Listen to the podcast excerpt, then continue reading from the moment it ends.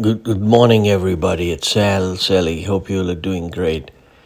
We will continue today with our fatherhood series. We did the first episode a few weeks ago where we talked about the difference between a performance based household and a grace based home.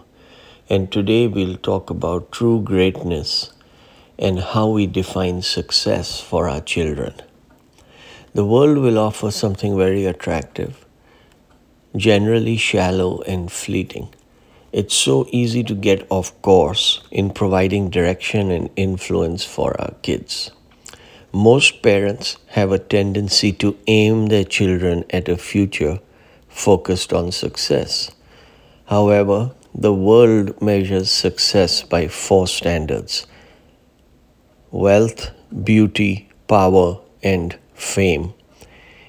It is so easy to take very legitimate parts of a child's life and over prioritize them. Issues arise when we make it a sovereign or overemphasize it. If we aim our children at wealth, beauty, power, and fame, we are setting them up for an adulthood that is self absorbed a life that will not satisfy. That is like an empty cistern that overpromises and underdelivers. True greatness, however, is where we have a passionate love for Jesus that shows itself in an unquenchable love and concern for others.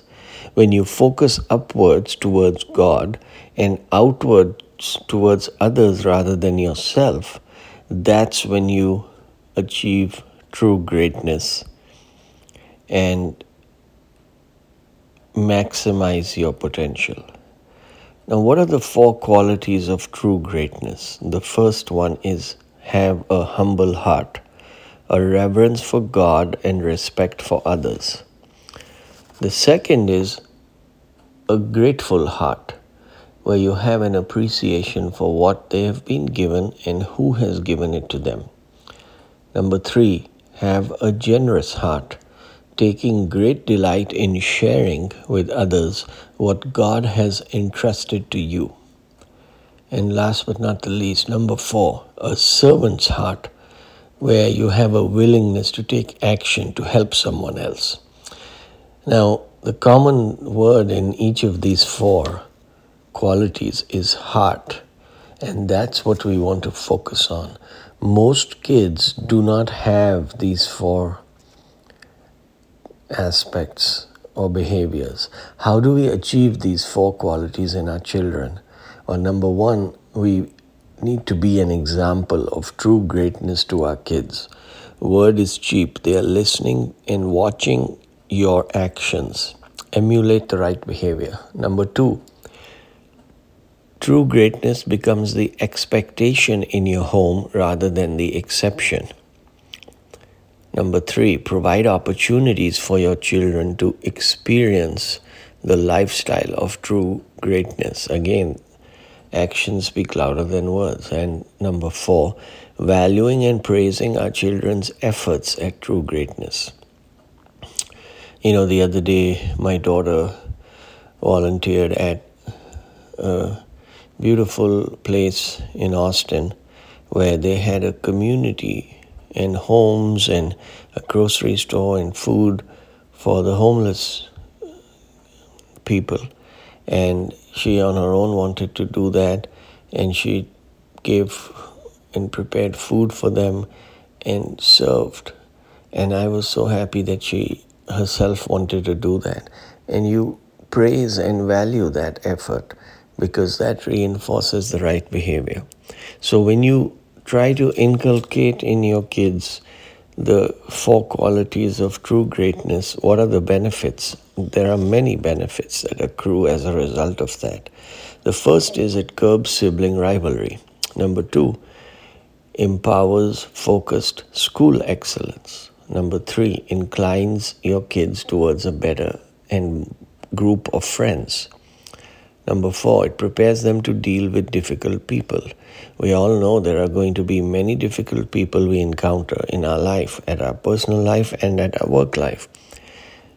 When you have the four characteristics of true greatness, it prepares you to deal with difficult people in a better way. It gives kids greater respect for authority. Number six, helps kids respond better to correction. Last but not the least, number seven, it sets kids it sets kids up to be a better asset in the future. So when we prepare our children for true greatness, it helps them answer the three biggest questions in life. Number one, what is my mission going to be? A commitment to true greatness frees your children up to pursue God's plan for their lives. Where is my mate going to be? Displaying true greatness tends to attract others with similar qualities. And the number third, and the third question in life is who is my master going to be? We all have a master. The issue is who will it be? You cannot have two masters. So choose appropriately. As C.S. Lewis said, if you aim at heaven, you'll get earth thrown in. But if you aim at earth, you'll get neither. So I wanted to do this quick podcast on our fatherhood series, and this was the second episode about true greatness. If you have any questions, please send me an email at coach at maximizeyou.life or check us out at our website www.maximizeyou.life. As you know, at Maximize You, we are focusing on leveraging AI to maximize potential and transform to lead a balanced, happier, and impactful life. Lead the life you deserve with greater freedom, power, and peace of mind.